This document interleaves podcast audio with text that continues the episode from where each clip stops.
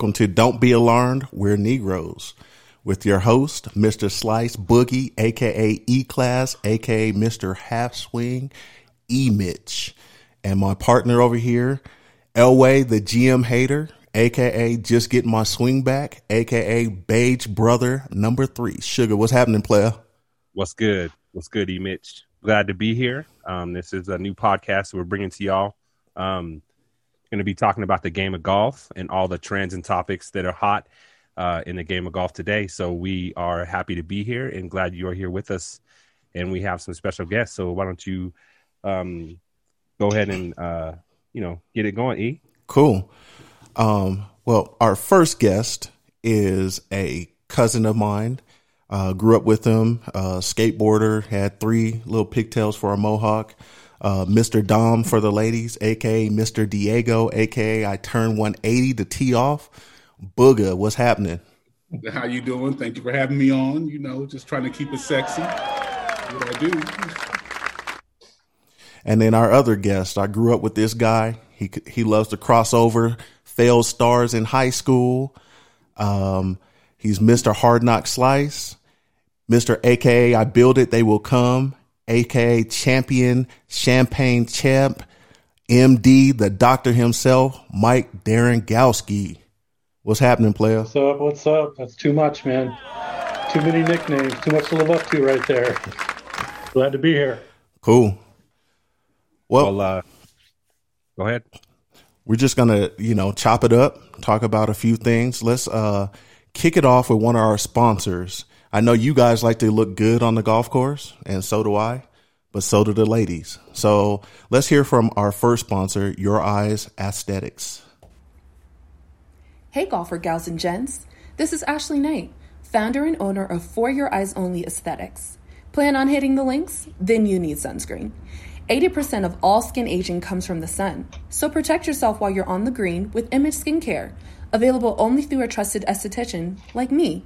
When I'm outdoors, my go to sunscreen is the Prevention Plus Daily Ultimate Protection Moisturizer, SPF 50. A friend of this podcast is a friend of mine. So enter coupon code Don't Be Alarmed at checkout and you will receive 20% off your order. Again, enter coupon code Don't Be Alarmed at checkout to receive 20% off all orders. You can find us at www.youreyesonlyaesthetics.com. Again, that's www.youreyesonlyaesthetics.com. Awesome. So now we know how to look good and feel good on the course. So, uh, Booger, how'd you get into the game of golf? Um, so when I was playing ball in Arizona, I come back here and visit, and uh, old friend of mine, Rodney Harris, was having a birthday party at the club. So one of the bartenders I had met a couple of times when I was out here, and so he'd asked me, he's like, "You golf?" And I'm like, "Yeah, I golf." Um, he's like, "Well, next time you out, we should play." I'm like, "Cool." Mind you, I'd never golfed before ever, but in my head, us being Johnson, you know, we athletes, so I played it all. And I happened to come back in town like a month later, and I told him ahead of time. He, he set up a tee time. Um, the day before that Friday, I went out and bought clubs, golf outfits, everything, but I forgot to buy shoes. so we played a Riverwalk here in San Diego, and the first tee box is at the at the bar. It sits at the bar, and where everybody checks in, everybody sees you. I go to swing, had on my Air Max 90s, slid in the grass from the morning dew, up in the air about five and a half feet, hit the ground. It was bad. It was all bad. He's like, You never golfed ever. I'm like, Nah, but I'm an athlete. I'll work it out. Ever since then, I've been a- addicted to it, addicted, nonstop. Nice. What about you, MD?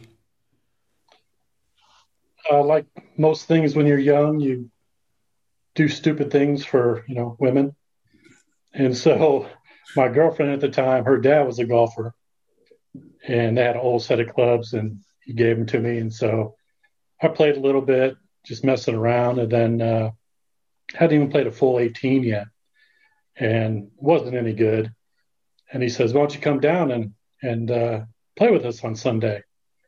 So I go down there, and it's like a men's league tour championship that they got me into.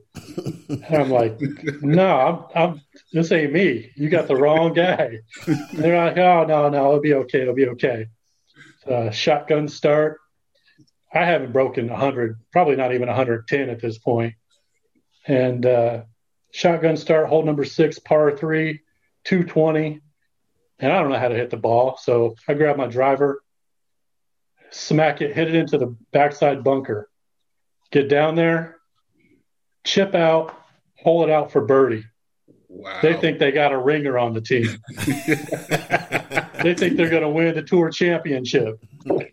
118 strokes later, not the case. and that's a generous 118. That's about five. Why don't you just pick that up? but ever since then, I've been hooked. It's kind of been the the replacement for basketball, you know that that competitiveness that you know you get grown, can't play ball like you used to anymore, torn ankles and whatnot. Now this is our our competitive uh, uh, sport now. So that's the truth. What about you, Sugar? What you what you got? You know, my I think for me, um, you know, I've had golf at, at kind of different stages in my life. I think from um, you know, the first introduction I ever had to golf was from my grandfather, and um, I used to spend the the summers in Wisconsin, and being you know a beige kid, I'm half black and half white, but being out there in Wisconsin hitting the links uh, with my grandfather and a lot of my relatives out there, um, you know, I was I didn't really play with them a lot because they were they were competitive. They were doing a lot of of tournaments themselves, but I would go with them and I would drive the carts. Um, so that was really my first introduction to golf. And I really started playing um, in my teenage years. And then, kind of the same with you, um, you know, MD, um, I got into a tournament, was thrown into a tournament because somebody couldn't play. And I actually didn't do too bad. I shot in the 90s. Um, and then, you know, ever since then, been trying to work on my game here and there, but uh, that's really my introduction to golf and and trying to to pick my clubs back up. Ordered a new set, so I'm I'm looking forward to that, uh, and should get those soon. So I'll be out there with y'all this uh, this spring and this summer. Nice. It's good because we have a uh, we're going to have some openings to fill this summer. So let's get it. Hope you can get out. Yep. With that being said, uh, what clubs is everybody rocking right now? So for me, I, I still love my Cobra irons. Um, I've had them for a couple years, and then I've been swinging my uh, G400 driver. So I'm trying to get get into that a little bit, and that's been helping me out. And then I found this Cobra, like I don't know, it was like a thrift shop find, like hybrid three with rails and everything like a baffler or something like that. And that club came in handy last year because some reason I can hit that thing a mile and it got me out of a lot of trouble. But um, thinking about updating my irons, I just don't know what. what about you? Oh, you don't want to know what's in my bag. you know I want to know. Better get, you, you, better get your DeLorean out. um, so yeah, I'm rocking like some ten year old Mizuno's and uh, JPX. I don't even know what they are. Probably 800s. Mm-hmm. Um, but yeah, last two three years, every every beginning of the year, like oh, I'm going to replace them. I'm going to get some new ones. Just don't do it. Just don't do it. They still work for me, man. I'm comfortable with them. Got to play what makes you good. I know what they're going to do. And then uh, my driver, same deal. Drivers, driver's an old school uh, uh, RocketBallz, and that thing, whatever for whatever reason, it just fits me. Yeah, I can stripe it down the middle whenever I need to. I can always just go back to a baseline whenever things start getting crooked. And it just works for me. Okay. But you know, that being said, it's start of the year again, so they're all on the chopping block until they're not. Then next thing you know, it's August and you're putting another nameplate on the trophy. Oh wow! oh, already trying to call it out. what about you, uh, Booga? What, what you know? What clubs you have? Uh, right now, I just I just got into probably seven months ago. I got the new Sims, um, but the driver I couldn't hit, just couldn't control it. So I went back. A friend of mine works for Cobra, so he gave me the new Cobra driver prototype, but it's not out yet. But I'm hitting that and love it to death. Um, but yeah, it's my Sims TaylorMade. It's loving them, loving nice. them. Nice. Well, I'll tell you guys that I'm I'm, I'm rocking a, a set that I ordered from uh, a program that we have from my job, and it, they are called Pine Meadow PGX. And so I'm going to start those with a new bag and a new look. So hopefully I get a new swing. So we'll see. We'll see what's up. Cool. Um, I'm glad we went through the segment and you get to know a little bit about us. So we wanted to kind of talk to you about what today's show will be about. Um, we're going to talk about last week's Farmers Open. We are going to cover uh, the upcoming waste management uh, tournament. Uh, e Mitch has a golf cocktail of the week that is is going to get you bent. We're going to talk about diversity in golf, and then um, you know what are we hating on this week in terms of golf or other trends and topics, and then we're going to get to the back nine as we close out the the podcast. So, with that said, let's let's get into that uh, last week's Farmers Open, and there's one big issue that uh, we want to discuss. So, E Mitch, what do you got? So everyone knows that Patrick Reed won at negative 14. But of course, he had some controversy. Everyone saw it. Everyone caught on to it. And this is not his only time with the controversy with his balls and his lies and his placement and everything. So when he bent down, he asked the lady, actually before he bent down, he, he saw the lady. He said, did my ball bounce? Which I really didn't understand with the bounce thing. I don't, it, it doesn't matter. Right. So it hit the grass and he said, is it embedded or is it, you know, covered up or is it buried or whatever? But he did not ask the rules person. He didn't call anybody over. He didn't do anything. He just moved his ball. So after he moved his ball, then he called somebody over to take a look at it. And of course, the cameras are there and there's some rules issues and everything. So, what's your guys' thought on one, him winning? and then two, all the controversy that he's got going on. Um, and this is not his only time. Like we've heard him being chirped before and asking if he's if his caddy has an extra shovel in the bag to help him improve the lie and all kind of stuff. So, uh, what do you think? I, I think first, um, if you are in a PGA tournament, um, you know when you watch when you just watch the TV coverage that they have, you never really see anybody pick the ball up.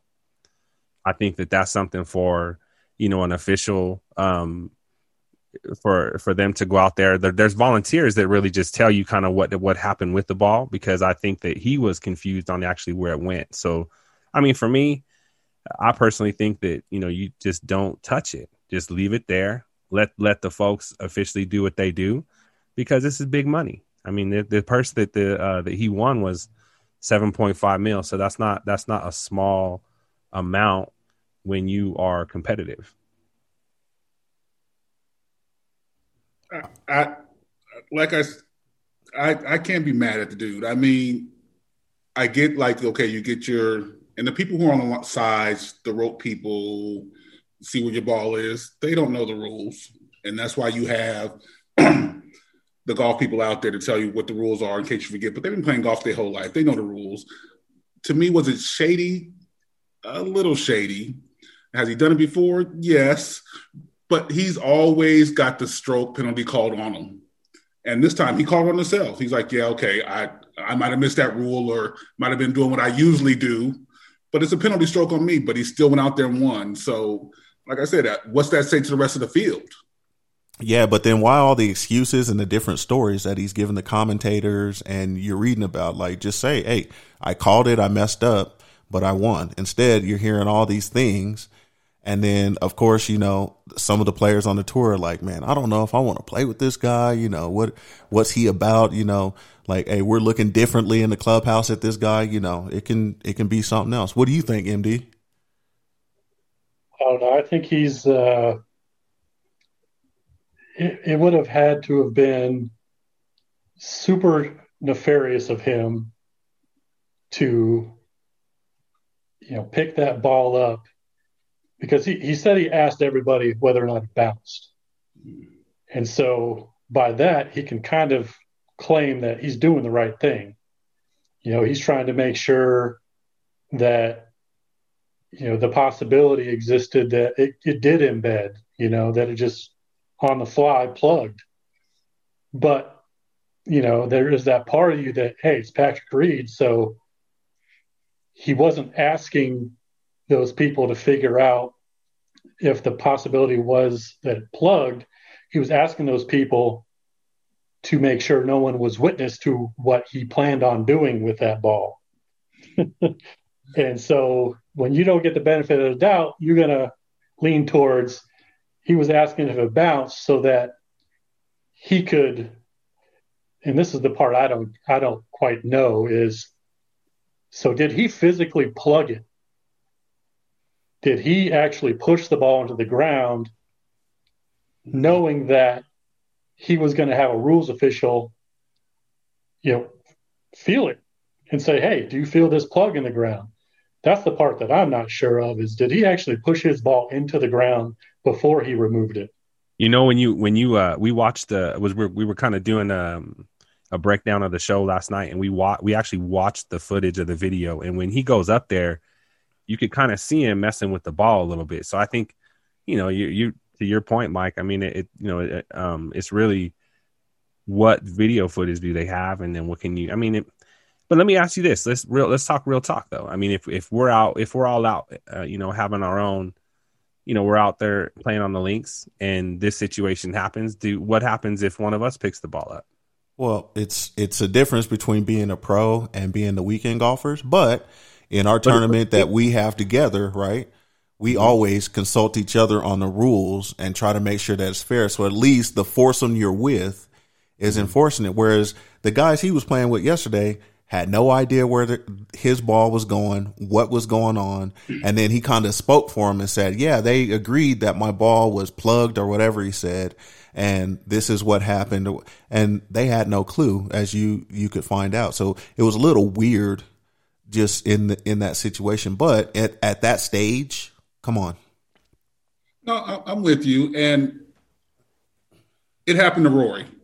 Same tournament, same thing. But Rory, of course, saw everything that happened, so he goes to the rule official and checks. But would Rory have done the same thing in the same predicament as Patrick Reed? But we all know perception. Everybody thinks he's a cheater. But I mean, is it really cheating if you if you get called out on your cheating and you still get that stroke penalty, that's the game of golf. If Which you happened first, Rory's or or Reed's? Reed's happened first. Okay.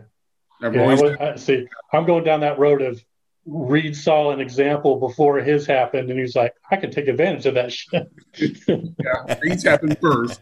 no matter how you look at it, it's all perception. We all know Reed's done it before.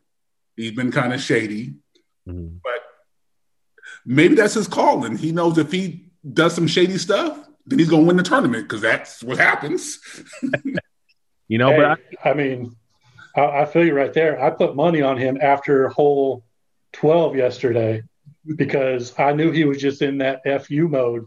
And I was like, yeah, I'm going to put money on this hole. I'm put money on that hole. He's birdie in that hole. And so, yeah, I, I put like 50 bucks down I ended up making 150 on the last five holes of the tournament yesterday just because I was messing around and I knew he was in FU mode. Nice. Is he going to birdie 18? Most definitely he's going to birdie 18. He ain't playing it safe. I mean, so what do you guys think about this? I mean, do you, I mean, how much of a, you know, closer watch do you think will be on him now um, due to this kind of activity and pattern? Do you just, do you think it'll go away? I mean, not any more than there already was. Yeah. And, and to eat Mitch's comment before, like people his his peers looking at him kind of strange and different. Golf is an individual sport, only individual sport we have where you get to say no one else can blame but yourself in the course. And you think about Tiger. Tiger had no friends when he first came out. He didn't care about people. And Reed's the same way. He's like, y'all don't like me. Y'all don't like me. Y'all not paying my bills. I won seven mil. Got caught cheating, won seven mil. I'm going home to my wife, my kids. Life is happy. I'm good. I don't have to talk to nobody but my caddy, and I'm good. So I don't think it's going to affect him too much. I don't think he really cares. That's a good point. As long as he keeps winning, I guess he's like on board with it. But then you got to think like when there's like team events, right? So you have the cups out there where you're on a team and you're representing the U.S. You got to have some kind of camaraderie with your your people. So will they turn an eye and say, "Oh, uh, since you're on our team, hey man, go ahead and approve your lie, uh, so that we can go ahead and, and win this cup," or are they just looking at him just like, "Hey, hopefully he don't do it here, so we have no controversy and you know we can play straight up." But he's been on the Ryder Cup and the President's Cup before.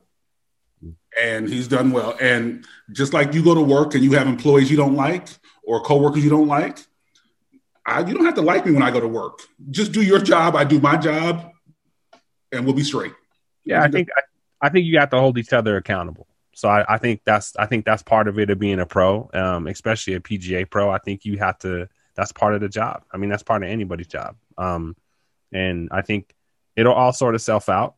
I think that even you know back in the in the clubhouse, it'll even sort itself out if something continues or there's a pattern there. Is there a rules official on every hole in the PGA, or is it just one guy rolling around or a couple guys rolling around on a cart? Like, how does that work? You got a couple guys rolling around, but there's a there's not like 18. You'll have like nine people, and they're going between or seven people going between holes. But you call one of the people who are sitting on the ropes or something like that, and they radio somebody in. He needs you over here. That's why sometimes you see it takes longer for people to get there and sometimes they're there right away. because It just depends on what hole you're at. Yeah, because it to me, like if he knew he was going to claim that penalty or whatever he was thinking, like just call somebody. Like they're not far away. It's not like you're in a big hurry to do anything. You were leading at that point too. I think he was what ten under at that point. So he was leading. So why take the chance? Why do any of that? Just call somebody over. It's obvious that the lady that was standing by the rope, she had no clue. It it bounced. It may not have been. I don't know. I, I have no clue. I'm just gonna put put the flag where I saw your ball land. That's it. So might have been on the phone. But that's what gets me too. If he he put a stroke penalty on himself because nobody was ever sure. So are you really a cheater when you're like, okay, this is what I'm doing, but I'm gonna stroke, I'm gonna put a penalty on myself and still go out and win. It'd be different if you like did something to get away with it and we caught it like later on, a few days later, like, oh, you kind of cheated that day. But it was right at the moment. He's like, oh, nope, my bad. I thought the rule was this way. So let me put a stroke penalty myself and still come out there and win. They cut that man the check. Uh, I won. Yeah, I got personal experience with that. People are still hating on me about it. me and me and Matt Smith, we were playing. I can't remember what tournament it was. It was at Highland Hills, and we played the wrong ball. Our drives were in the fairway. They were about, you know, eight to 10 yards away from one another. We played the wrong ball, hold out, and then I realized I played the wrong ball. And so I asked the group, I said, hey, you know, penalize me, whatever. You know, I played the wrong ball. There's no, you know, two ways about it. And, you know, everyone agreed that no, we're not going to penalize you. You know, you essentially had the same shot in. Um, but I don't hear the end of it. Everybody was cool with it on the green. Not gonna, you know, they didn't want to call you out in the moment, but they still let that shit ride and give me shit, man. Well, it's because you got all all your five names on that uh that trophy, so we we can't we have yeah. to bust you a little bit. Got to challenge, yeah. you know. That's a whole side, man. You got a whole side of a trophy. I don't know what to say. I keep I keep changing the rules in my benefit, I guess. I right. certainly gave everybody plenty of chances. Maybe we ought to start calling you Mike Ju- uh, Reed Jr. oh wow, wow, wow! Don't do so that. With, with that, with that, we um, E, do you want to do you want to tell us about the the drink of the week, and then we can get into covering the waste management tournament? Sure. So before we get to the People's Open this week, we're sipping on a Sweet John Daly. So um, we're all about a diversity in this group and in this podcast. And we happen to find Rising Sun Distillery out of downtown Denver, who uh, was founded by Don and Saul, who were distillers and they grew up in it and everything like that. And they created this organic uh, liquor and they brew their own stuff. And so we're we're gonna use the uh, Rising Sun organic vodka, some lemonade, and some sweet peach Georgia tea for the Sweet John Daly. So some ice cubes, a couple of shots of vodka or three, some lemonade, and some sweet tea. Shake it up and enjoy it. And if you uh, are ever in Denver, go check out the the Rising Sun Distillery. So now, with that being said, Booga, MD, myself have been to the Waste Management Open, and everyone sees it on TV. I know Mike and I had always talked before we went the first time.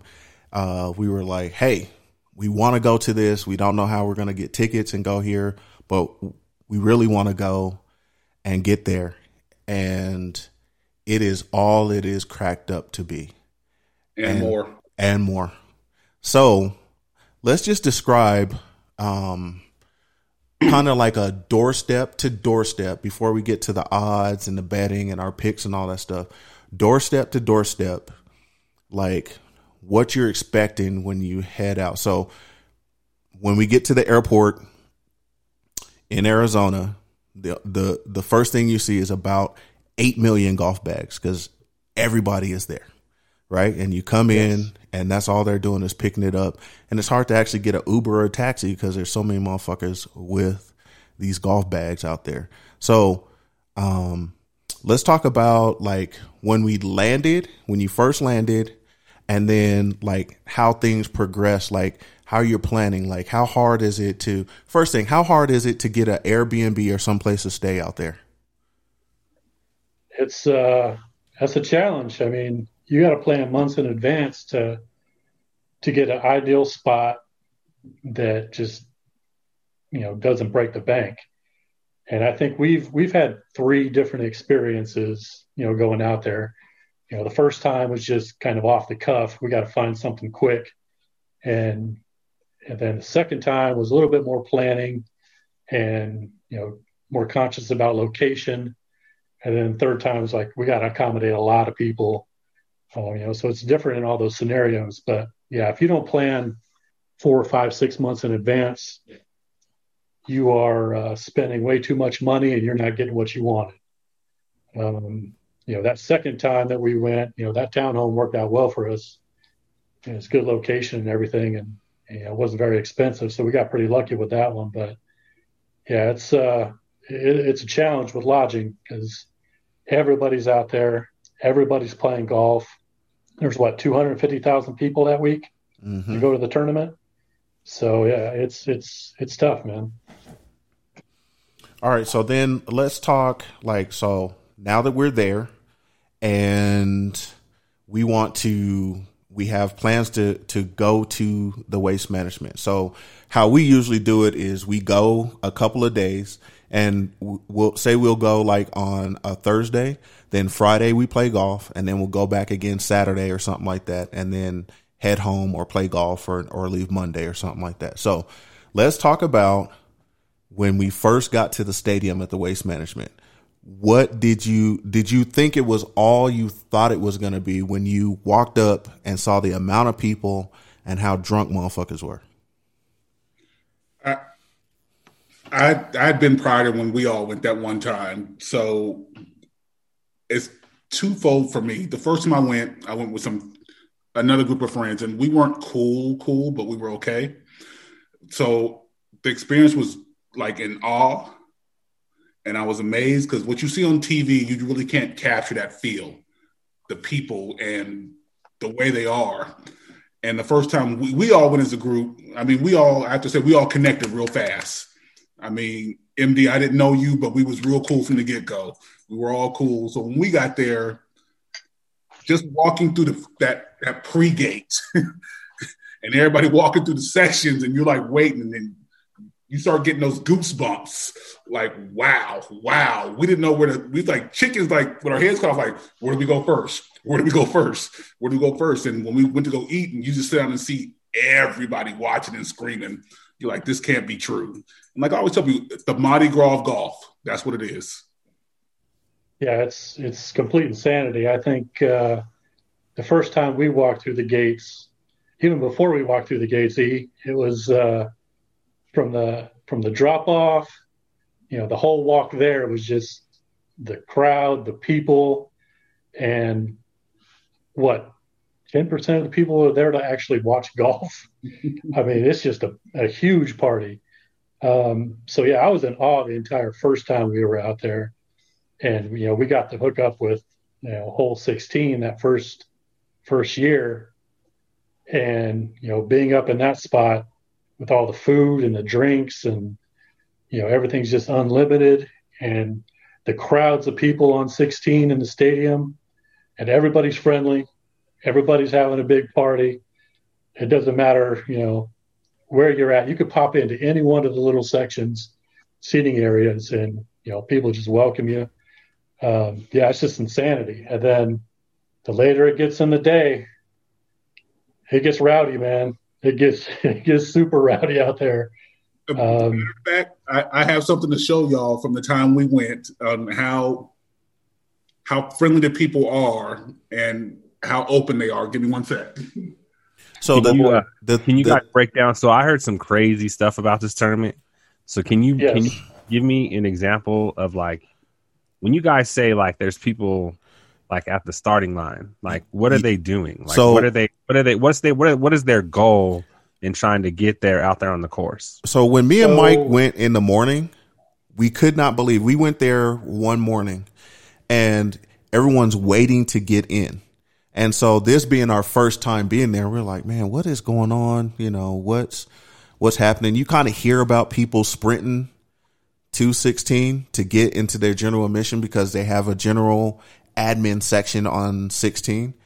And when they open those gates and you see those girls running in wedges and getting heels caught in the sidewalk, it is not exaggerated. We've seen girls running for, and that's it's at least a good mile, Mike. Right? Like it's it's far to sixteen. Yeah. Yeah, it's it's far to 16, and so yeah, before the sun even rises, um, you know, hole 16 seats. Well, not this year, obviously, but it seats 16, 17,000 people.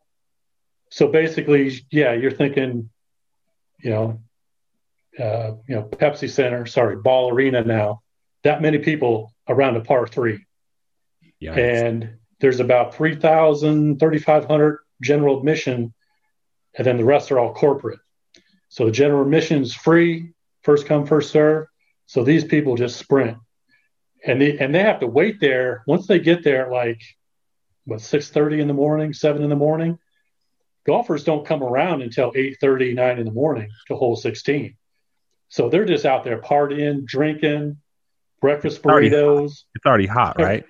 I mean, It could be, you Yeah. know, you know, it's it's January, February, so you know, it, it gets maybe mid 80s at the hottest, you know, but they're all wearing costumes. They're all from different countries.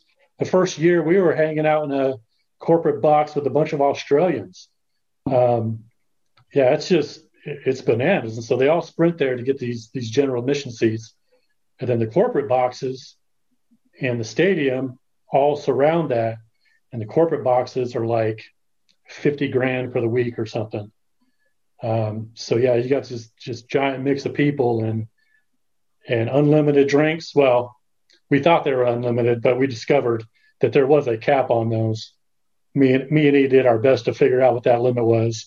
yes, Uh, there- indeed. It was 12 the first year that we went. It was 12, and we we got 13 or 14. And then the second year we went, they brought it down to 10. Uh, I think folks were getting a little bit too rowdy, so they they brought it down to 10. But um, yeah, it's it's crazy, man. And yeah, all the all the stories you hear, It's it's nuts. worse. It's nuts. I mean, No. Do y'all remember this? Y'all sometimes remember that? oh yeah, got, who's yeah. that? That's when we were on. I can't remember what hole that was, but yeah, We're betting a dollar for the closest to the pin, and this lady right here, old lady, nobody knew, just came out the blue, was like, just was loving us. Like, I'll Yeah. take a picture with you guys. I'll take a picture with you guys, and she just jumped in a couple of pictures with us. She And take The, the, the guys that took that picture right behind us were a bunch of Canadian dudes. Yep. Yeah, yeah, it was, uh, now it's like an a time. tournament, uh, or or at least international patrons at the tournament. Oh, you Oh, yeah. you'll Yeah. see any and everything out there. People dress up in costumes, which I couldn't believe. You'll see Sesame Street. You'll see everything, right? And what's crazy is so the first year that we went, so 16 was the big draw and they they put some stands around a couple of the other holes I think they were testing. But I think the last year last year when we went, there was a lot more grandstands around a lot more holes and a lot more things going on, which is is is kind of crazy, right? Because you you see all these people running around to all these stands, and then you see these dudes in these blue velour suits, the Thunderbirds, and they run they run shit there, right? So it's kind of crazy because if Nike decides to drop like a waste management like shoe or anything, these dudes have them on and they're older guys for real. And women flock to these guys. Dudes are like, Hey, how are you? Very respectful. They'll pick up girls on their golf carts because they all get golf carts and take them to their holes, like trying to be gentlemanly or pimpish, either way you want to call it. But it, it took me by surprise because when we first walked up and showed up to the tournament the first year, like, man, who are these guys in the blue? Like, what's going on? And they got these these nice belts on, and you know they just kind of walk around, and they get the they can go on any hole, any area, anywhere, Are anytime. they PGA, or were they? Are they? What, what are they part of? No, it's like a kind of like the Rotary Club, Oh, I got you. Okay. but out there, and they put so much money into it, and they they pretty much own the land, the, the course that it's on, pretty much. So they get to dictate what happens. They get to they their members get free access to everything. It's just crazy. They just raise a ton of money for for charity, and Yeah. yeah, Right. they, they just run the whole thing. But Older, older. You said there are a lot of older gentlemen. Yeah, they're Boy. like the seventies, eighties, Nice. some of the 60s, but you can tell who they are from the suits they wear and their belts or are Indian Aztec belts 99% of the time. So you know who they are. You can't miss them. Mhm. But it's a fashion, it's a fashion show for the women. um, oh, and- yeah, I mean, you have all kinds of people there. I mean, there's there's like, you know, there, there's a bunch of like just young, you know, mid twenties folks out there that just think it's like the club in the middle of the day. That's what they treat it as, and they're not even there. Absolutely not even there for golf. They're just there for the hang. Um, then you got people that are there to watch some golf, and then you got people that are to watch a little golf and just get ripped. Mhm. Um, yes, yeah, and and yeah, and in getting ripped, then there's always the uh, the exit where you got to bro, you, you got to go visit the the breathalyzer station on your way out. yeah, You got to you got to put some money on it. Put some money on it to see who blew the most. Been there. then Yeah. after that, you have to stop and get some Girl Scout cookies. You got to grab the Girl Scout cookies on the line to the Uber, yes. and then there was a there was a Chick Fil A thing in the line to the Uber too. yes, it was. That So they're came in handy. the- Trying to A eat. box of cookies and a and a Chick Fil A sandwich waiting in line. the line for Uber is just as bad as trying to get into waste management. It's a, we were in line what an hour and a half, easy hmm. Oh yeah, yeah. waiting for Uber. But you talk to Yeah. some people and everybody's sharing their cookies and whatever they Oh, got. yeah. It's just it's it's just crazy. Which makes How do me you? So how do you make the transition from from the end of the day to the nightlife? Oh, that's rough. I, Well- I think it's the same.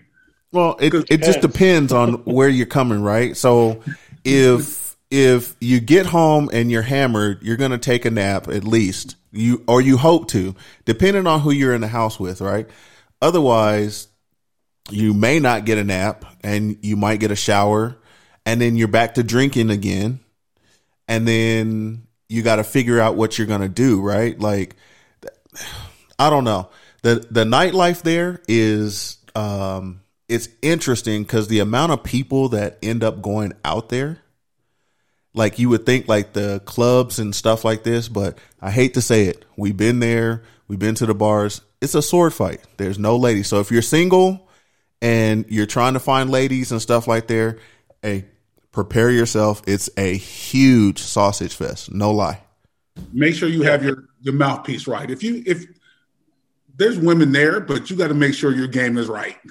If you plan on taking somebody home, In no weak game. yeah, no weak game. I mean, we was out there and we we we was a group and we was cool. It wasn't like we was out there to hit on women or nothing like that. But I mean, they're out there. I, Eric had to pull me off. One girl kept talking to me the whole night, and her husband was right with her. and I'm like, hey, hey, hey. We all have friends like that. We all Yeah. do. It, it, it, they're out there, but I'm, it, it's a blast. I mean, we went to the pizza spot afterwards. We saw a fight at the pizza spot, trying to get some pizza. Our place was like walking. This is like three blocks, four blocks. Yeah. Yeah, it was basically just a bunch of dudes fighting over one girl is what it amounted to. Yes, You know, it's just yeah, downtown Scottsdale is like a it's like a three block area, and it's just nothing but dudes and polos. It's terrible. and flip flops. and, and, and we learned that. I mean, we learned that uh, what the the second year we went out there, we were like, yeah, this just isn't this just isn't it. Yeah. And so if you're in downtown Scottsdale, though, they got that black hip hop club down there. Yes, Yeah. indeedy. There are no golfers in there. I know there were uh, us, and they you couldn't Yeah. tell we were only golfers. Yeah, It So, is. yeah. Year three, year three, I just made a beeline, just go straight there because I'm not going over to the the other place across the street because there's you know just a bunch of dudes in polos. It was straight grimy downtown San Diego, downtown Denver, straight hip hop, thugged out club. You, no one golfed there. Yeah, that was Yeah, straight. it- that was straight it was locals. A beautiful thing. yeah, it was Yeah, it was It was beautiful. a beautiful thing. So the beats you heard during the day were not the same as you heard at night. Uh, no, unless we're playing them ourselves. So Yeah. Well, you know, fellas, um, I think we should, since we've kind of got a good idea of what the waste management tournament is like, and kind of, you know, some some firsthand experience. Thank you guys for sharing that. Um, let's talk about who's uh, who we think is going to win uh, the upcoming tournament. So, do you guys have um, uh, some picks, and any? Um, let's let's you know give as many picks as you think, and then also give us a give us a sleeper.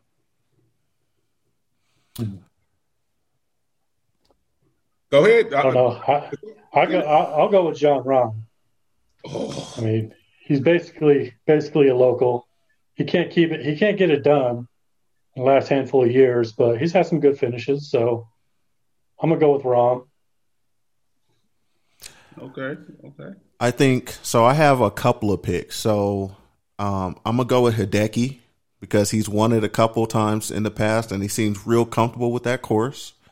Strong Um, there. Big Dick Rickie Fowler, what they call him, Big Dick out there. Hey, hey, he he does his thing, and um, yeah, I I think I'm gonna go with him. And then for some reason, since JT has had some uh, issues in the press and kind of down, and and he was excited to play this week, and he's just trying to move forward. I'm gonna put JT in there as my sleeper. Yeah, that was that was actually my top pick. Uh, I, I was going to go with Justin Thomas. I think that he's going to be out there to prove a lot of people, you know, that um, you know, you can make mistakes and bounce back from that. So I think that, you know, give the give the man a chance. I also think that Webb Simpson has a chance because he's a, you know, he won last year. Um, I also think Rick, uh, Rickie Fowler has a good chance, and then my my sleeper is Jason Day. Um, I think I think he's been playing some pretty good golf um, and you are you can never count him out. And then my man M, I can never say his his, his name right, but I think it's Sung J, Sung J M. Uh, Sung yep. J M is yeah, that's that's my other sleeper for for uh, for that tournament. So He made me a couple bucks on hole 16. I think he got it closest to the pin on one of those. yeah, we're gonna have to talk about with uh we're gonna have to talk about that. I I don't know if y'all ready for my picks right now, but uh, Rory's playing in it this year, so he's always always top of the list. For some reason, I think Bubba Watson is going to play real good in this tournament because everything's going to be short for him off the tee. Um, but I got Xander Schauffele winning this year. Oh wow! I think I think he's going to win a lot of tournaments this year, bro. I'm telling you, he's he's moving up the board. But my sleeper, Vaughn Taylor. Vaughn Taylor's going to creep on a lot of people this year. Each year, he's gotten better and better in tournaments, and he's playing here, and I think he's going to win it. hold on here while I scroll to find his name in the. Uh, He's a golfer, edit. right? Yeah, we're not talking football, Yeah. right? Not Von Miller. You said Vaughn Taylor, right? Don Taylor. Okay. Yeah. As long as Schauffele doesn't have a chip shot bounce off of someone else's ball. Hey, hey, he worked out his kinks. I mean, he was in contention. He had to take bogey on that hole. I, I know. That's why I said I think he, he's going to be up there. And Vaughn Taylor, he, he and you know, E, you should like this. He's wearing the Jordan brand. That's that's great and all, but uh, you know, there's a lot of people that have wore that Jordan brand that shouldn't shouldn't have donned it at all. And yeah, that- they went to Duke. Oh, wow. Or, oh, or, wow. or they end up as crying Jordans. Oh, oh wow! never- You, you're gonna go there on my college team like that? Okay, okay, I, I see. Well, fellas, we're gonna we're gonna transition into um, some golf uh, diversity golf news. As you guys are are well aware, um, February is Black History Month, and we are very proud to actually be um, recording this uh, podcast and bringing it to you on um, the first day of Black History Month of 2021. So we appreciate you guys being here with us and and on this journey. This is an important journey for us, and and we appreciate you guys being here. So, um, E. Mitch, why don't you go ahead and tell us uh, about some of these, um, you know, what we have the golf news of the week, some of the diversity points we wanted to, to bring up. Sure. So there's a couple things, right? So in the farmers, there was supposed to be a golfer. His name was uh, Kamaiu Johnson, and he was supposed to play, and he actually got sick, and so his buddy Willie Mack III got to play in the farmers, and that's pretty cool to see. You know, a couple of brothers getting a chance to play out there. Um, and do some things and, and to kind of see him on TV. And even though he missed a cut, it was kind of cool to see that he was out there because he was actually on his way to another tournament um, trying to get in. He was like, "Hey, can you play farmers or whatever?" And he was like, you know, he was was able to actually play that. So that's kind of cool too. And then the other thing I saw today, um, so the Golf Channel is had like this section on golf today, and they're covering the racial shift in the golf, like what's happening. So it's no surprise if you look around on Instagram, you're seeing everybody playing golf. And golf is an expensive sport. And Boogaloo, as you know, when we grew up, you know, the Broadmoor, Mike, you seen it. Hey, it was it was reserved for a lot of people. Now, in our family, we happen to have a cousin, Kenny Callum, that was a, a extreme golfer, and he, I mean, he did try to get us into golf. We didn't listen. Yeah, we, we didn't listen. We were like, no, we're gonna try to dunk these basketball and run these touchdowns. You know, that's that's what it is. We ain't trying to hear the golf stuff or whatever. But to to see the diversity that's that's trying to trans like happen all across the sport on TV in fashion because one of the big golf fashion um, people out there right now is Eastside Golf, and so one of their founders was on the Golf Today, um, and so it's kind of cool to see because it's not your normal golf gear. You know, they, I think their logo they have a dude swinging a golf club with a chain and a fitted. You know, that's that's not normal. You know, I don't, I don't, you, I don't know if you'll ever see that logo uh, donned at the Masters, but it's it's uh it's pretty cool to see. So, um, you know, I don't know what you guys think about about this diversity and a racial shift. I don't know if you guys see it, but um, go ahead, Booger. I know I'm. I know I'm older than you.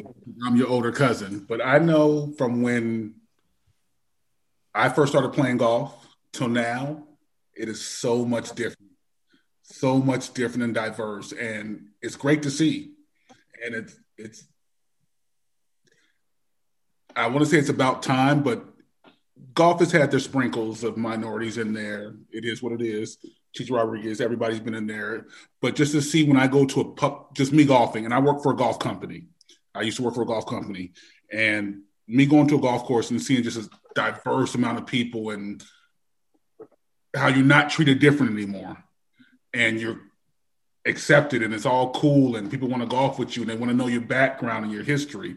It, I, I'm amazed and proud. Is that at all golf courses though? Like, do you think that's still happening in the South, like where where we're sprinkled, like San Diego, Colorado, you know, things like that? Like, it's different areas, but like if you go in the South, you know, it, it was still a long time until Tiger was actually able to play the Masters, and then he started wrecking Yeah. shop. But And- he didn't. I mean, he was ethnic. He said he was Cablinasian and not black. But Well, and you know, I played everywhere, especially with the job I had before, and it is different in different places. Um, so yeah, I mean, I played in Florida.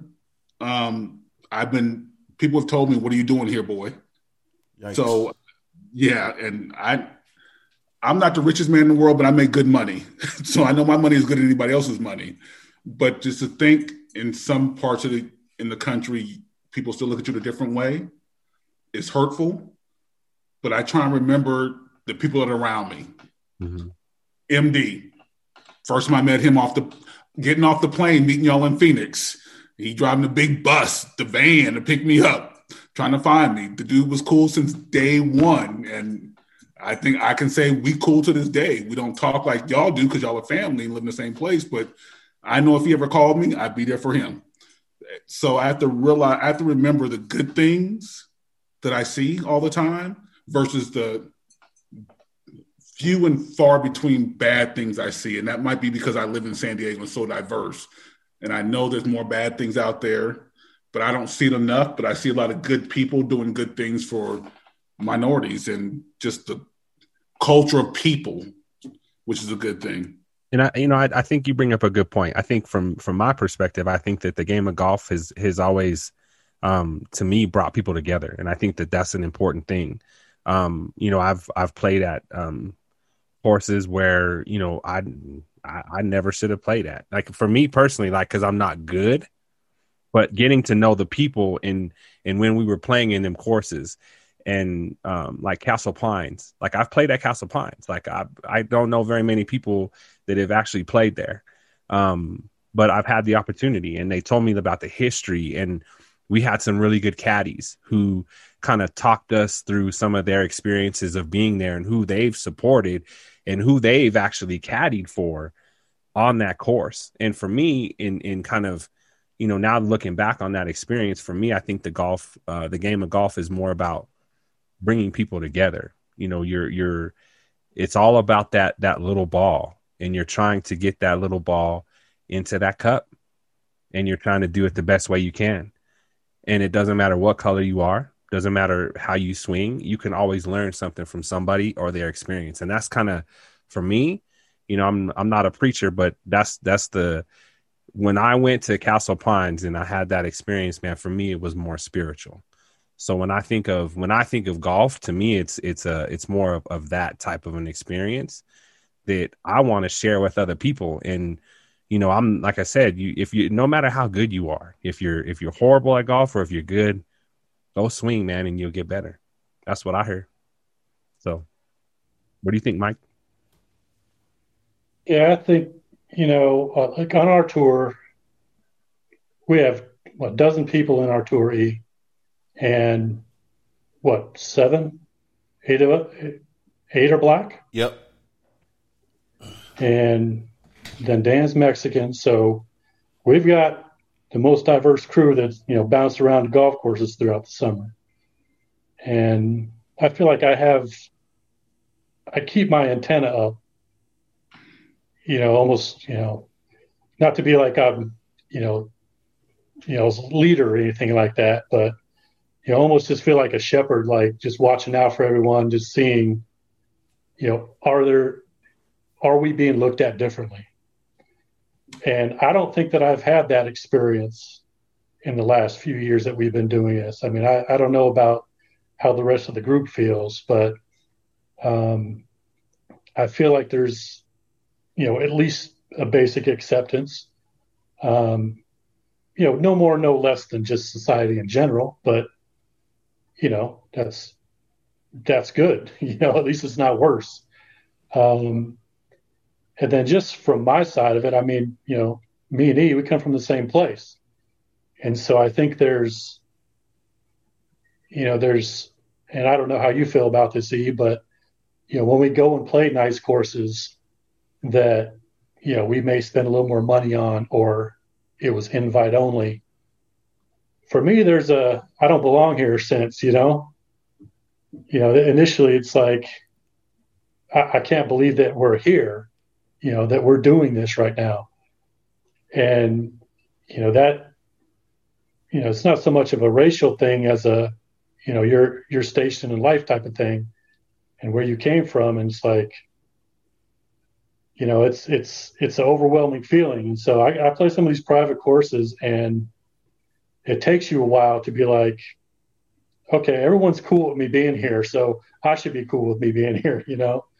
Um, but yeah, I think in running this tour, I think there's just a, a general acceptance, and I mean, even outside of our tour, I mean, like on my home course, uh, there's just you know plenty of different folks running around here, you know, on, on any given day. Um, you know, it's not it's not like uh, oh, there's like one or two black guys I saw on the course today. No, it's everybody's here. Mm-hmm. Everybody's playing, and it's just good to see. And I, I, I want to cut anybody off, but I want to thank you, Mike, because I know you just said like you keep your antennas up, and that's a lot different for like me and E going to a golf course because no matter where we go, not even a golf course, just walking down the street, we look a little bit different. We always make sure everything's okay, make sure I make sure I have his back, he has mine, not seeing what's coming if we go to the club or anywhere else. Not that we we don't get in trouble like that anymore because we're both grown, but we still have that same mentality when we're younger.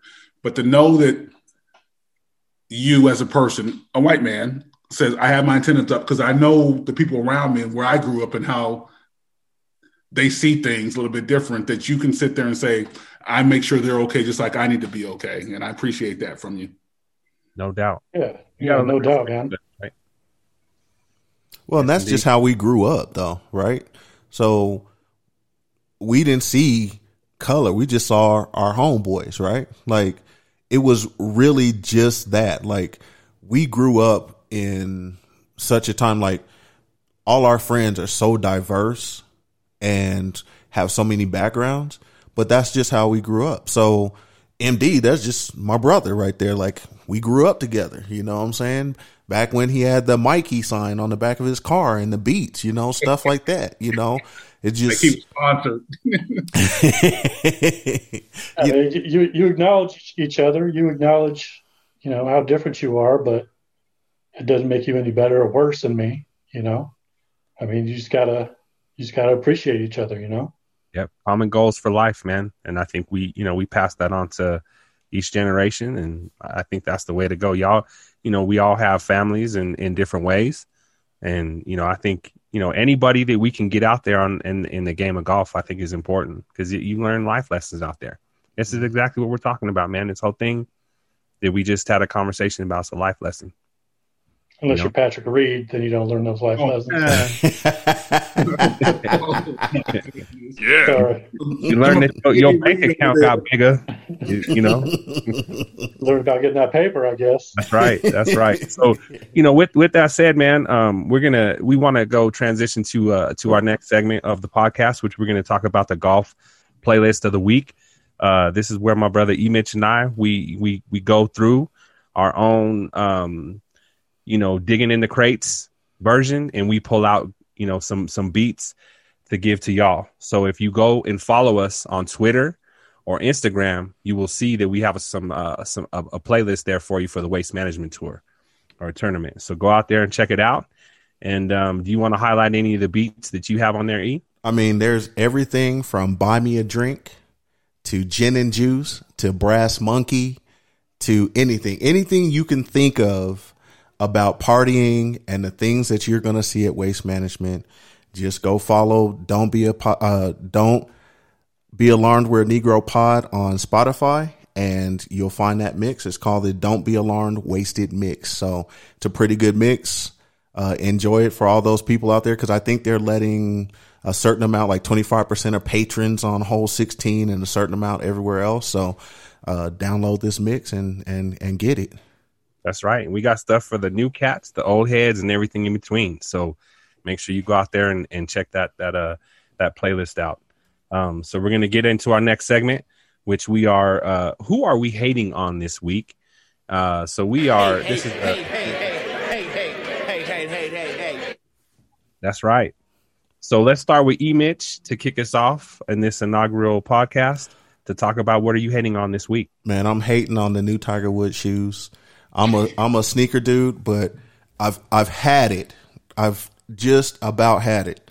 And I, I actually had some friends my age saying, "Oh, they're not that bad." Man, the Ped Dad Tiger Eights, I'm over them. I'm over this. Like if you go back to the 14s, 13s, 15s, that's the group. How can Tony Finau, all the Rory McIlroy be rocking the Air Maxes and everything on the court, and he gets out there in them Ped 12s? I am hating on that. Period. So I'm off my box. Who's next? Who's on? Who's going to tell us about what they're hating on this week? One thing I'm hating on right now is the weather. I'm starting to get that golf itch. You know, I usually shut it down from from about October till about March. But I was watching some of that farmers and started getting that itch. And I know it's going to be in the 60s in the next couple days, but that usually means it's like 60 mile an hour wind, so that ain't no good. But yeah, just just the weather starting to wear on me. I'm ready to get out there. You don't have that problem, Booker. I, I was gonna say we get to golf. The only time we don't golf is like two weeks out the year in San Diego. So I can't hate on the weather because it's always lovely. Even when it rains, it's okay to play. I, I'm a little bit different. I'm gonna hate on new relationships. Oh. Oh wow. I'm just saying. So Here we go. you know, you got to spend a little extra time. So I have a standing tee time at my clubhouse on Sundays at 740. But in a new relationship, she lives about an hour away from me. So I got to say, okay, I'm not to play this weekend and go see her, or she comes down and sees me. So I'm hating on liking people. I don't like people no more. I like not being alone in my bed even better. So I guess I have to suck it up, but I'm still hating. hating. So you could just you could just do what a member of our group does, you know, show up a couple holes late and then leave after ten. Well, That would be Vishnu. she told me. Hey, okay, I didn't I didn't call anybody out. I'm just saying. she, I wasn't even there and even know. she came down and she went golfing with me and my boys, so it was cool. And she she said she would never come between golf, and I won't let her. But as a man, sometimes you just suck it up. You're like, yeah, I'm not gonna golf. I'm gonna spend Sunday with you. We going to the the swap meet, the flea market, get some fruits and vegetables, and cook dinner together. I I don't know about all y'all. I know two of y'all are married and got kids.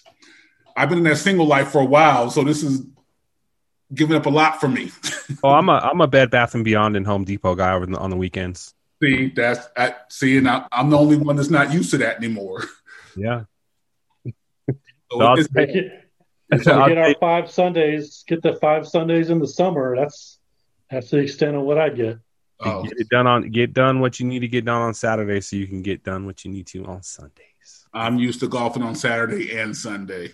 Well, Mm. I'm gonna try this year. Lucky What I'm you. hating The on, handicap. I, what I'm gonna hate on is uh access to good golf bags, man. Like I went, I went to a couple places, so I know that I've been looking for, you know, I'm getting new clubs, so I've been looking for a, a new bag and trying to look for something that's nice and that I like. Um, but I can't find anything, man. And been looking online and even even some of the inventory that's out there. I mean, I know I'm we're in a pandemic and things are rough, but I just I'm gonna keep looking, man. So if you guys have any suggestions, shoot them my way. Are you looking for a carry bag or a club pro bag? I'm more. I like. I, I actually like. I'm more of a carry bag, and then I like the ones that have the the nice stands on them and stuff. So I'm I'm looking for for that. As long as it has those two things, I'm cool. I got a couple of carry bags at the house. I'll send them out to E, and if you like them, you like them. If not, not. But I got them from the office, so All right, I appreciate you, man. Why don't you put some some other swag inside that bag for us too? Well, get some grips. Look at you. Yes, indeed. You know I got you though. I'm my, getting my last Latkins me. are getting kind of smooth. You, you know I had to pay extra to put all that stuff in my bag when we went out there last time. I got you. I got you. I know.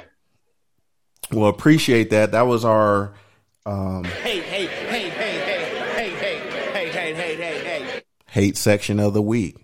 So, our next section is brought to you by Nerdy Gentleman. Let's let's hear a little bit from them. Are you nerdy by nature? Head over to thenerdygentleman.com, the home of the periodic tee for the freshest nerdy gear. Nerdy Gentleman aims to inspire you to embrace your inner nerd. Use promo code ALARMED and save 20% on your order. That is thenerdygentleman.com. So now, the back nine. The back nine is a section of questions that we will all answer. Um, and we haven't answered these before, but we're going to ask you these nine questions, and we want the first answer that pops off your head. So, um, Mike, Trying to get people in trouble. No doubt. if you could turn any shoe into a golf cleat, what would be that shoe? The one shoe that you could wear all the time. If you could have any shoe, which one would it be? Well, you got to bring that question to the non-shoe guy. You, you, you know, I took some thirty-five dollar Adidas basketball shoes and put some golf kicks in them last year, Yes, indeed, you did. and then shot a career low at Riverdale. Gotta bring up his score. Gotta bring up his score. Go to trophy. Um, I don't know, man. My, like I said, I'm not shoe guy, but um, I'm partial to I'm partial to Jordan nines. Never owned them, never had them, but that's what I would rock. I like the Jordan Nine. That's a that's a good selection. I think for myself, um, I mean Jordan started making the, the golf cleats and they're out there. So their fives are out there, the elevens are out there. So those are two iconic ones. Um, the shell toes, like when we grew up and I watched Boogaloo breakdance and stuff, they had the shell toes with the fat laces. They had that that kind of stuff. So those are out there. I think I would like to see like a men's version of the Nike Cortez in in kind of like a leather, all colors, kind of cool. They made some for women, but men's would be cool. Nice. Uh, myself, as E has in the back, them Air Maxes. I got a couple of the Air Max golf shoes, but if I had to choose one shoe to turn into a golf shoe, I would choose them. The answers, them Iversons. When the Yeah. Iversons came out, Those would be dope. the fire, and I'm like, golf yes. Yeah. Those would be dope. so Those yeah, that would be mine. Right on. I, I would, you know, I'm gonna have to go with the the Jordan Bread 11s. Um, those were always one of my favorite pair of uh, of shoes. Um, I still have a pair to this day. Um, I was married in those, and every what the cool part of my wedding, man, is that everyone wore a different pair of Jordans. So I think for me, any pair of Jordans would would work. And then um, I used to wear in high school, man. The my favorite pair of shoes playing basketball, man, were the up tempos Ah, yes. and they were just comfortable, man. And so if if I could actually, you know, make um, a pair into a, a golf cleat, I would do I would do some up tempos as well as as any Jordan. So, but the Jordan breads, bread 11s for me uh, would be the topper. okay. Nice. So, what is your favorite beverage on the course? Like, if you're in the zone and you're so there's two part. If you're in a zone and you know you're playing good, because I know there's separate drinks. What are you drinking? And if you get to the back nine and you're like, "Fuck it, my score is going to be a 150," what are you sipping on? I, I can go first 'cause it's easy for me. I don't drink to the back nine now. So it's always double Bacardi and Coke. If it's a bad day, just gone to hell, it's a triple, quadruple Bacardi and Coke, and we just chop it up to the woods. Yeah, for me, if we're if we're playing in the tournament, I'm I'm not drinking until probably until probably the back nine, um, because that first drink is a gateway drink, and if I have one, then another and another. But once it starts going bad, then anything goes. Some John Daly's, yes, thank you. Some beers, yes, I'll take some of those. Are we doing shots now? Sounds good too. Yeah, I think for me, I, I think I would uh, starting the day off with a with a Bloody Mary, probably sipping if I'm doing well.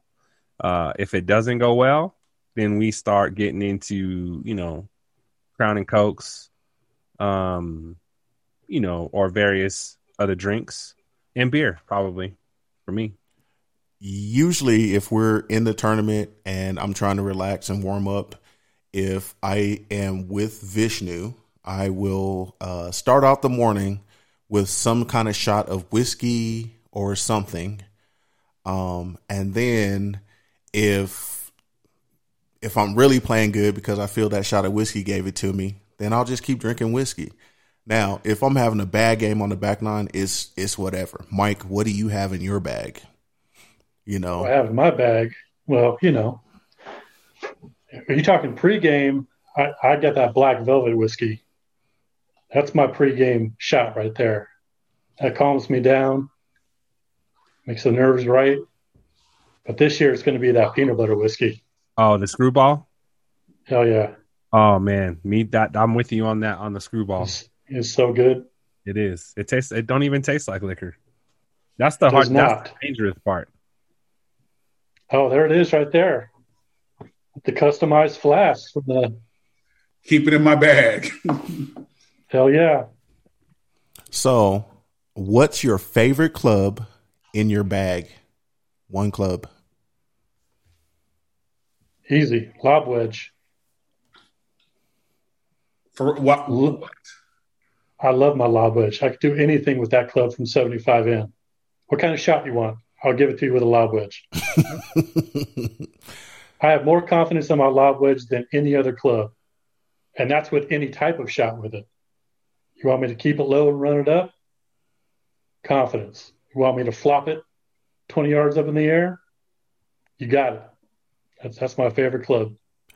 I have to go. I agree with you. Like I have the same thing. Like my short game usually comes in like 100, 120 yards in, and I'm money with that with the wedge, and it's it's it's been pretty good, and it's kind of helped me. My putting has come along, but that wedge is I I can't live without it. It's got me out of a lot of trouble, really. Yeah, a lot of trouble. uh, thanks. Yeah, like he's always in trouble. On occasion. I, me- I have to say, for me, I Go have two clubs. I, my three wood, fire anywhere I'm at, no matter what. And my hashtag out here in Dago is putters like butter. My putter, it's, it's unstoppable. Can't nobody stop me putting. I'm gonna go with my driver and my putter. Oh wow. There's Good job. nothing. Wow. I, I like my driver just because it's it's uh you know I'm I, like I said I'm getting a new set so I'm gonna have to get used to my new set of drivers but there's nothing for me that that it once you hear that that perfect swing and you get that ball just right I love that I love that sound man that's it for me Driver and putter is like it's like there's no course to him. It's just tee boxes and greens. And greens. I'll just be like course, Vish what course? I'll just be like Vish and throw them in between what is the lowest score and and your highest and then how much of that was a lie uh-oh it, it went silent Mike, out here You know, you you got trophies behind you, so let us know. Uh, that, that- there's no room to put the scores on there. My last name is so long. Um, I think uh, what, what was the lowest at Riverdale? I think it was 80. I think that's my lowest. My highest, who knows? Because when you shoot your highest, who can count that high? It's probably in the 130s is my highest. And when you're counting that many, that's not even accurate. So it could have been higher than that. A couple years ago when I was on my game, I was shooting in the 80s. It was a, a couple of times. It was pretty good. Um, and then uh, my highest, I haven't gotten as high as some people on our tourney, but it it was pretty high. Like there was a time where we played. What was that course? Uh, we played it this year. Um, it's off the corridor E470, but whatever that that course was when we had our practice round there, I self destructed on that course and I didn't know what was going to happen.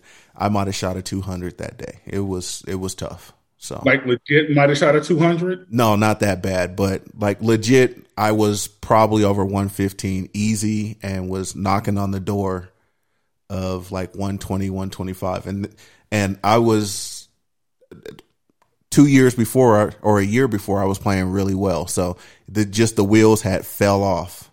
Hmm. So Yeah, you, you if you don't use it, you lose it, man. Because I'll tell you what, the best I ever shot was like an 89, best ever. And then the worst I ever shot was in the 120s. hmm So, you know, um, never consistent, but working on that. Best ever shot was an 82, and I don't know what was going on. Playing with my boy Mikey, he was on tour before, played worked a golf company with me, and it just started from beginning to end, just perfect. Worst ever shot. Unlike y'all, I remember my score. I shot a 137. my seventh time playing golf ever, 137. Everything was double bogey or worse. Mm. Been there. I'm 100% sure I've shot 137. no question about it. I just don't know how much higher than that it was. And a lot of people will lie about that because they usually like people come in and they'll say their worst is like, oh, I shot like a 115 or something like that, but they won't, they won't climb over that. And you know, they lying like a mug. Yes, I knew mine. That was sad. I still have the scorecard to this day. Um, Man, that's punishment right there. Yeah. Just remind myself. he's motivating himself. Hey, uh, have you ever broken a club on the course and what happened? On purpose? Um, or by accident? Yeah, I've, I've done it by accident. Uh, me and Newman were playing uh, second 18, and the first 18, we were already torn up. We were already just blitzed. So we go to play the second 18, and I think it was on hole two. My ball, my ball was sitting on a tree root, and I just went to town on it. Caught zero ball, all root, and just bent the hell out of my eight iron just damn near put it to 90 degrees. It was terrible. But yeah, I never purposely broken one just out of frustration. This guy has. Uh, yeah, my home course, Steele Canyon here in San Diego. Hole 15, perfect drive, middle of the fairway. I got 180 in. I take a six iron, thinking I'm cool. I swing, trying to play a low punch shot. It's going to run up onto the green. I chunk it, goes into the water and to the left. I turn around, hit the golf cart. Head pops off. This is my new SIM club, so this is recent. the head pops off, flies right all the way over to my other boy's cart and hits him while he's sitting in the cart. I call TaylorMade. It's like, send it back. You're good. It's under warranty. Just got it back two weeks ago. Whoa. So have I didn't think we were going to get grown man stories like that two weeks ago. And I, I never get upset about golf like that. I'm like, I'm not great, so why get mad? But I was mad that day because I was on fire. It went downhill from there. Don't worry. have you ever hit a house? And did you run or explain? Did you you put that out there for me? Didn't you, E? I did because I know you did. I would start with that one, but no, Rob, you didn't tell us about your breaking a club. Did you break a club? Y'all didn't tell. Did y'all break a club? Um, I have. I was at a practice, uh, like just practicing at the range or whatever, and it was a good thing they had those little barriers there. So I came across and snapped it, and the sh- shit hit. It sounded like a shotgun, boom. And I was like, "What was that?" And I looked over, and the dude in front of me is laughing, and I was like, "Oh!" And I just snapped. It was I, I forgot what club it was, but it was it was terrible. And I was like, "Man, if that wouldn't have been there, it would have killed somebody, man." He said he was at the practice range. I was like, damn, he gets mad at practice. Breaking clubs when he's I've actually broken. Uh, so I've actually asked someone to borrow their club, and I've uh, Oh, sh- off the tee, and I broke their driver. Oh, Well, shit! So that was not that was not a good situation. And then um, I will tell you that uh, if you ask me, um, I'm going to transition into if I've hit a house. I will tell you that I hit one of my friends twice and hit a house in one round of golf. Um, so, so we were You playing. hit, a, you hit a guy twice. Yes, on the same on the same swing. So And we- out. and and a house and and just the same in this same tournament. So it happened within three holes of each other. So uh, I was driving and um, someone made me laugh as I was driving, and as I hit it, it kind of it just man it went it went the wrong way and hit a house, man, and it was loud. And then a couple holes, um, you know, in a couple holes right after that, I had a friend who was standing too close to me, man, and he was right in my backswing. So, but I will tell you, it was one of the purest shots I've ever hit. Oh my! So I went back and I heard, and it was two hits on him and me hitting the ball. And I look back. I'm trying to watch my shot, but I look back and he's on the ground. Mm. Mm. And this is like Mm. in a in a um, in a golf tournament for um, an internship program that I was in. So it was it was awesome, man. That was one of the funniest times I've ever had on a golf tournament. Eric, note to self: he cannot play when I come out and visit. I, know, I think I just rescinded that tour invite. just don't just, just don't stand in my backswing, man. when a cat swing, don't stand in his backswing. He's not going to be in my foursome. Exactly. Uh, with Eric's point with the question, we're in Vegas, and Eric had probably y'all probably just started playing, right? yeah, we just Y'all probably started. playing. I booked a tee time, and we went out and went to go play. And they were, had a new community. No one lived in any of these houses. I went to go drive, and you know I overswing, overswung, and broke through like a window and probably the front window because it was the back of the house and probably broke through the front. We just, I, I was like, let's go. Eric, Eric was looking like, you ain't gonna say nothing. I'm like, nobody live there. Let's go. Just walk. That's, you living on a golf course, you expect to get your house, your window broken.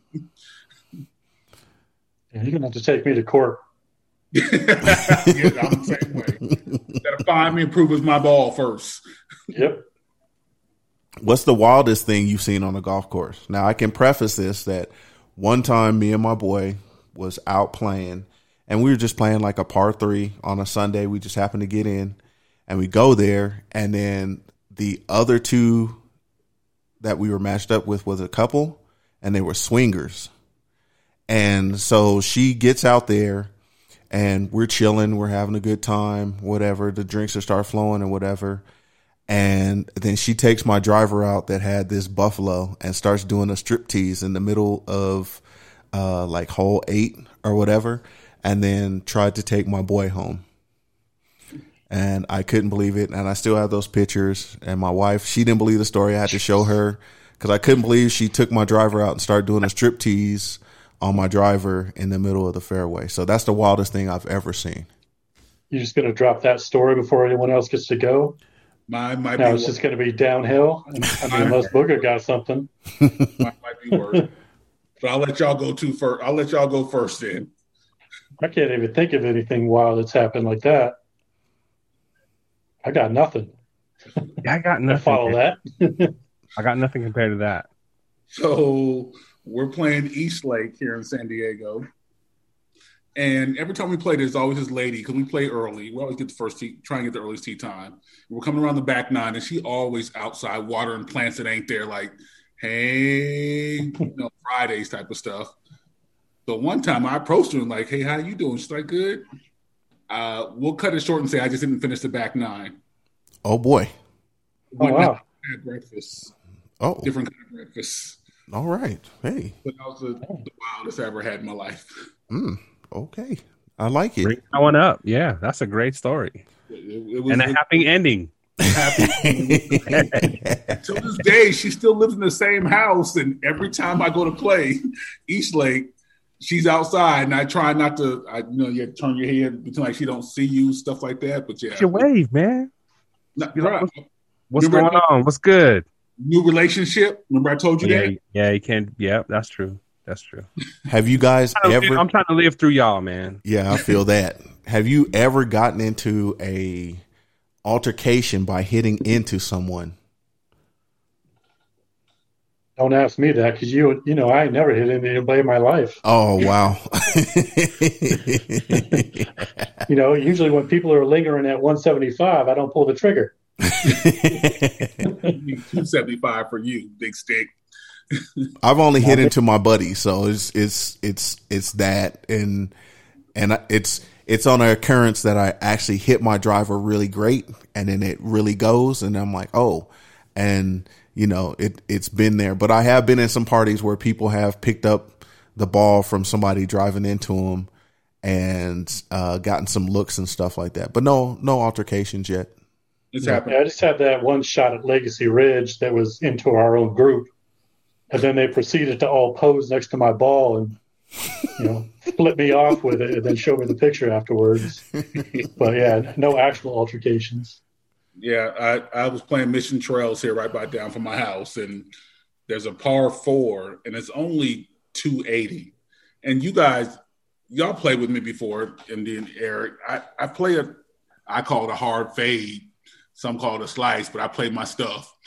And it happened to go straight, and I reached the green. Like I'm don't know why I was going for it anyways. Usually I play like a eight iron off of it, layup and a wedge in. I'm good, but I was like, I'm going for it today.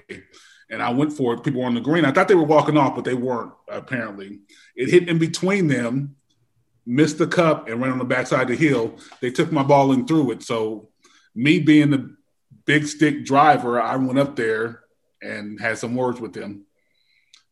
And yeah, my boy had to pull me off because I was upset. It happens. It happens. All right, the last question.